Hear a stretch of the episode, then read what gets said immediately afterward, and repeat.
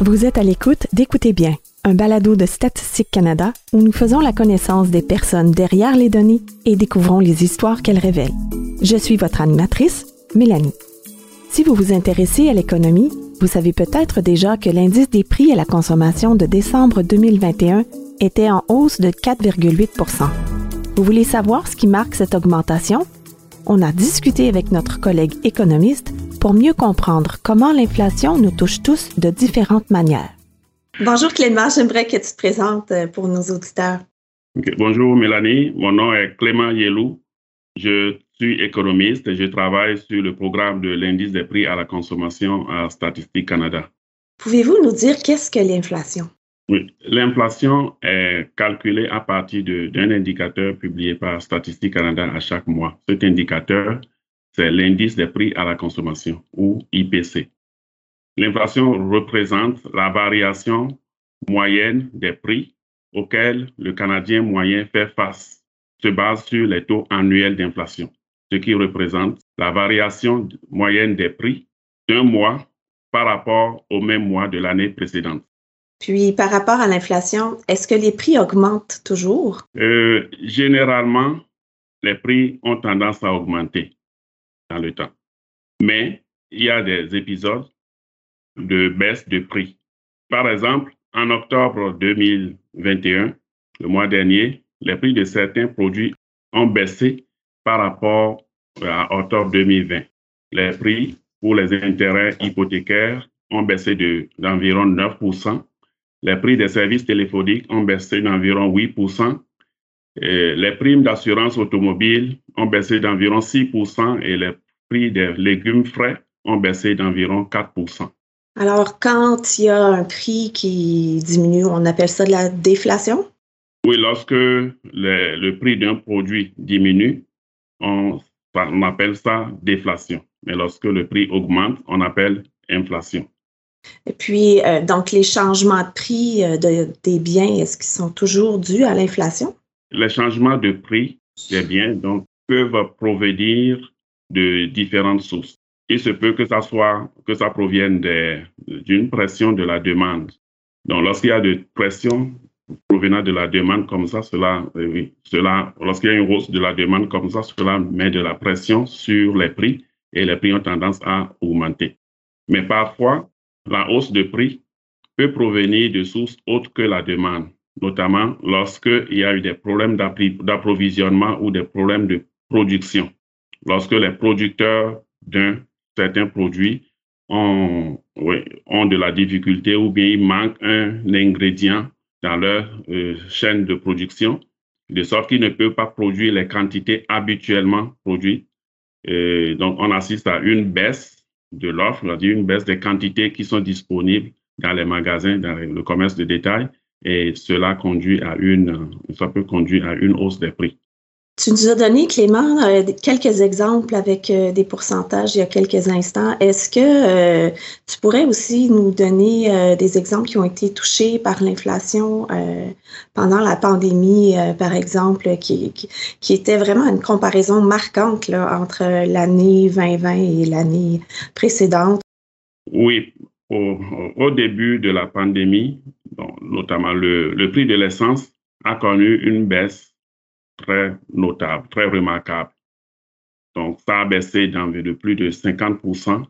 Et étant donné le poids de l'essence dans le panier ou dans l'ensemble des dépenses du Canadien moyen, on a assisté, donc cette baisse du prix de l'essence a fortement contribué à une baisse, donc à une faible variation du taux d'inflation global. Donc, c'est bien que l'essence euh, en avril, mai, juin 2020 a baissé son de prix d'environ d'au moins 50% Et pendant la pandémie, au début de la pandémie, les produits alimentaires ont connu une euh, hausse de prix.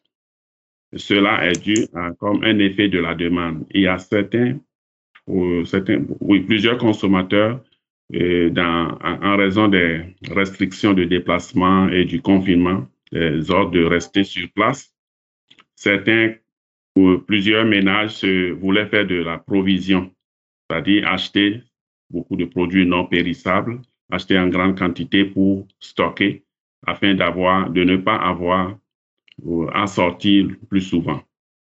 Donc, les magasins, les commerces, les épiceries ont connu de l'affluence et cette affluence a, euh, mis de la pression sur, les prix.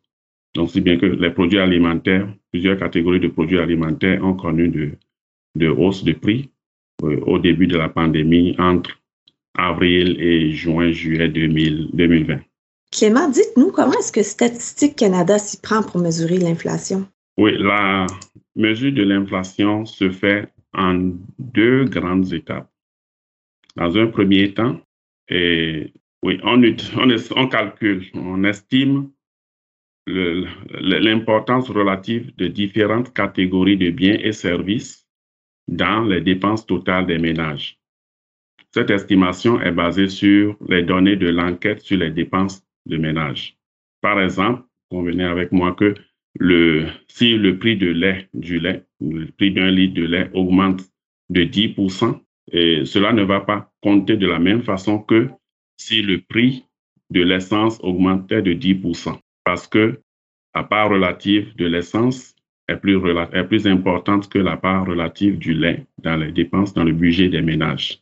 Donc, la deuxième étape est que consiste à envoyer des intervieweurs observer les prix de différents biens et services dans les magasins. Je dois vous dire que Statistique Canada collecte les prix pour plus de 1200 produits distincts dans plus de 7000 magasins, euh, dans plus de 7000 magasins à travers tout le pays. Si on tient compte de la marque, des formats, ceci, tous les produits que ça fait, on a, plus de 90 000 produits qui sont utilisés à chaque mois pour calculer euh, l'indice.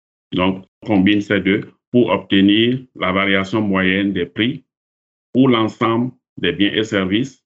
Et ce, calcul se fait au niveau par province et ensuite les, les résultats provinciaux sont agrégés pour obtenir la variation moyenne de prix au niveau national. En octobre 2021, on a exploré la calculatrice d'inflation personnelle mise à la disposition du grand public sur le site web de Statistique Canada. Alors on s'est amusé à y entrer quelques chiffres fictifs pour voir comment l'inflation affectait la population canadienne. Pour la simulation, on a inventé quelques dépenses pour Béatrice, locataire imaginaire habitant dans la ville de Vancouver. Le calculateur a révélé que son taux d'inflation personnelle était de 3,9% alors que le taux réel d'inflation en Colombie-Britannique s'affichait à 3,8% Dans un deuxième temps, on a transposé ces mêmes données fictives à notre deuxième personnage. On a désigné Aïcha comme étant propriétaire de son domicile dans une région rurale de l'île du Prince-Édouard. Elle avait donc des dépenses bien différentes liées à son foyer. Son taux d'inflation personnel a pour sa part été calculé à 5,6% Même si son taux était supérieur à celui de Béatrice, il demeurait inférieur au taux officiel de sa province qui était de 6,6% Allez-y, jouez avec vos chiffres. L'outil aide vraiment à comprendre comment nous sommes tous touchés par le calcul de l'inflation. On encourage fortement nos auditeurs d'aller en faire l'essai.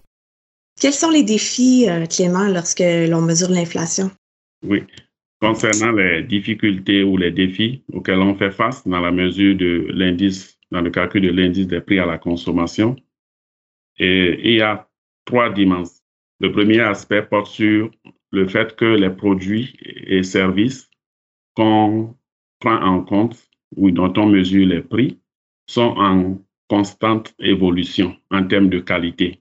Vous convenez donc, à travers le temps, de nouveaux produits apparaissent dans le marché et sont disponibles, accessibles aux consommateurs.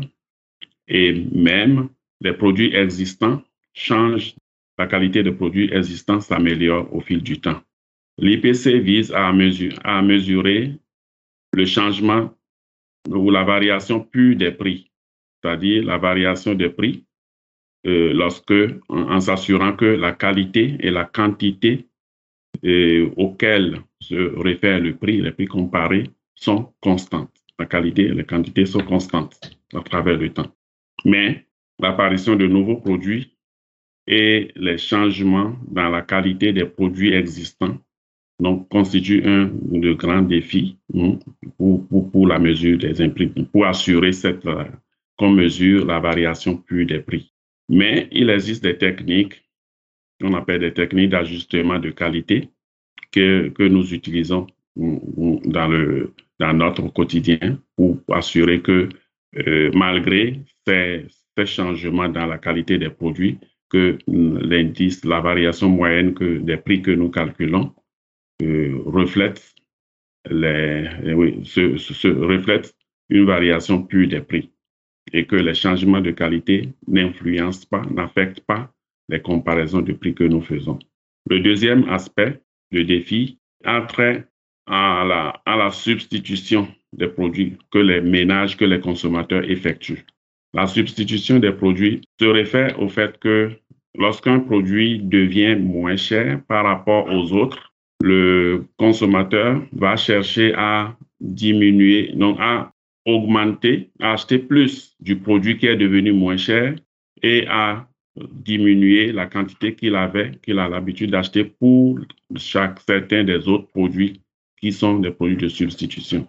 Ou inversement, lorsque le prix d'un produit devient plus élevé par rapport aux autres, le consommateur va délaisser le produit dont le prix a augmenté au profit et le remplacer par d'autres produits de substitution dont les prix ont moins augmenté.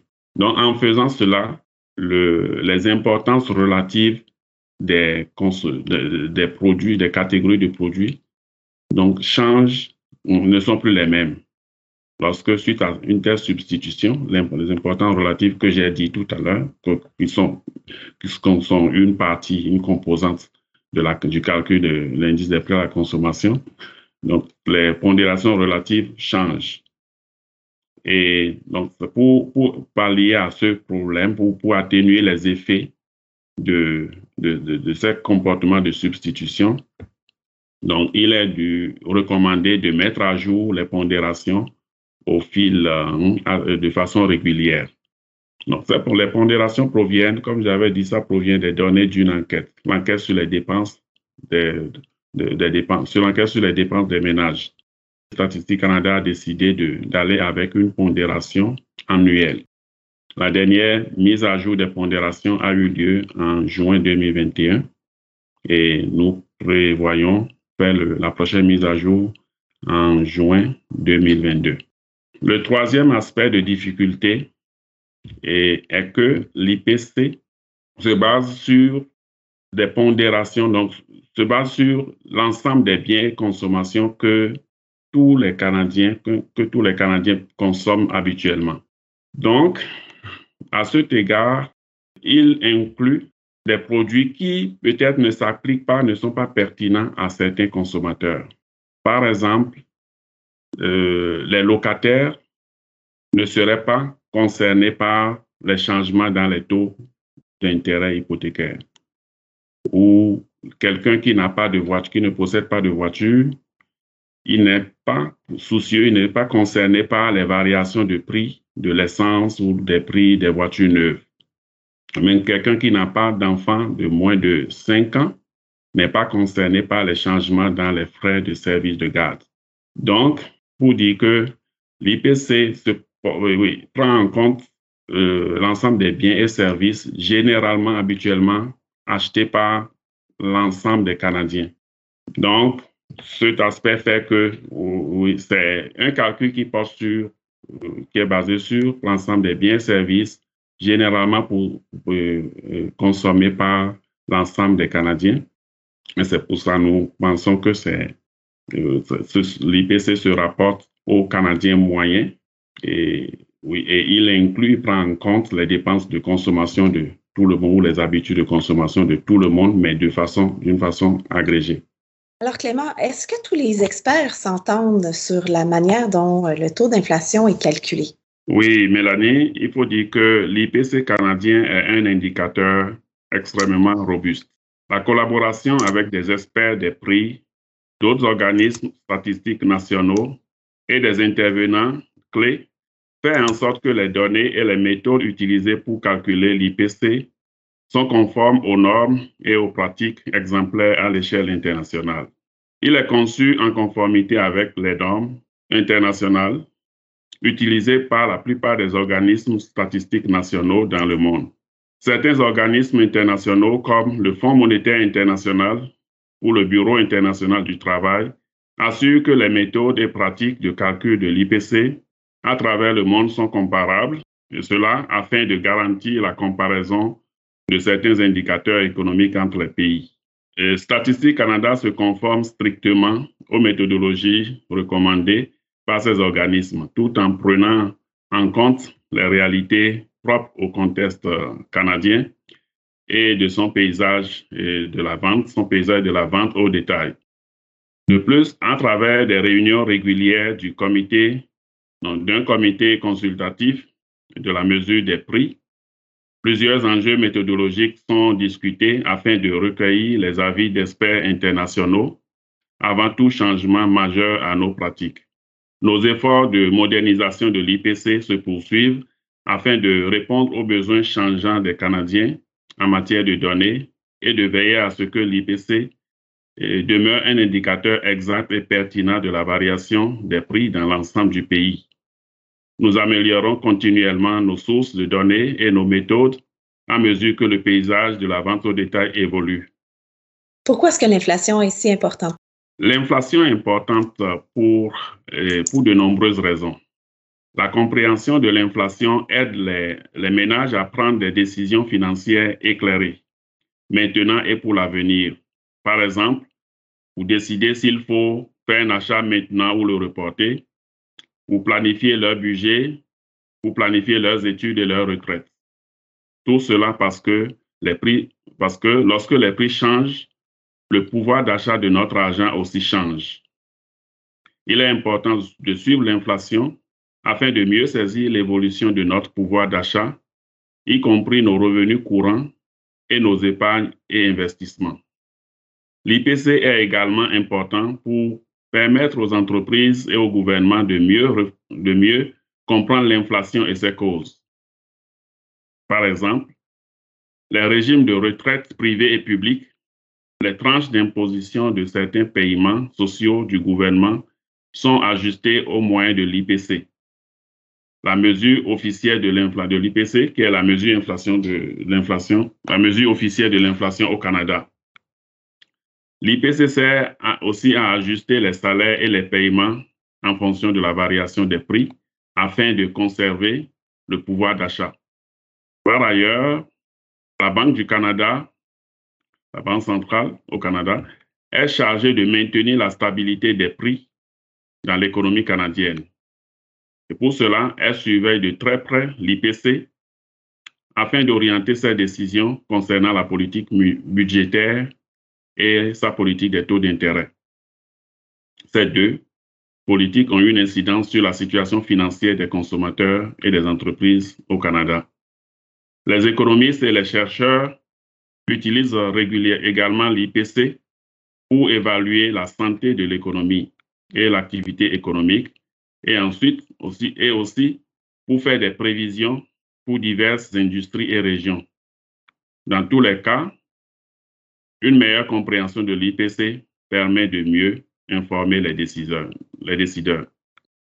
Le travail continu de Statistique Canada visant à améliorer, à être transparent et à être et à tenir les Canadiens informés grâce à des données, grâce à des produits de données comme l'indice des prix à la consommation, aide les utilisateurs de données à prendre des décisions financières et économiques éclairées. Euh, les utilisateurs peuvent nous trouver sur le portail de l'IPC à partir du site web de Statistique Canada. On pourra y trouver un outil de visualisation des données de l'indice des prix à la consommation, pour accéder aux données actuelles et historiques de l'IPC dans un format personnalisable. Sur ce portail se trouve aussi un calculateur personnel d'inflation qui permet à chaque utilisateur d'entrer les informations sur les dépenses annuelles pour différentes catégories de dépenses afin d'obtenir une estimation de l'inflation qui reflète son profil de dépenses. Eh bien, c'est tout pour cet épisode d'Écoutez bien. Un merci tout spécial à notre invité Clément Yelou et à toute l'équipe. Vous pouvez vous abonner à notre balado là où vous écoutez vos autres balados préférés. Vous pourrez également y trouver A-Sayers, la version anglaise de notre émission. Merci de nous avoir écoutés. On se retrouve dans un prochain épisode.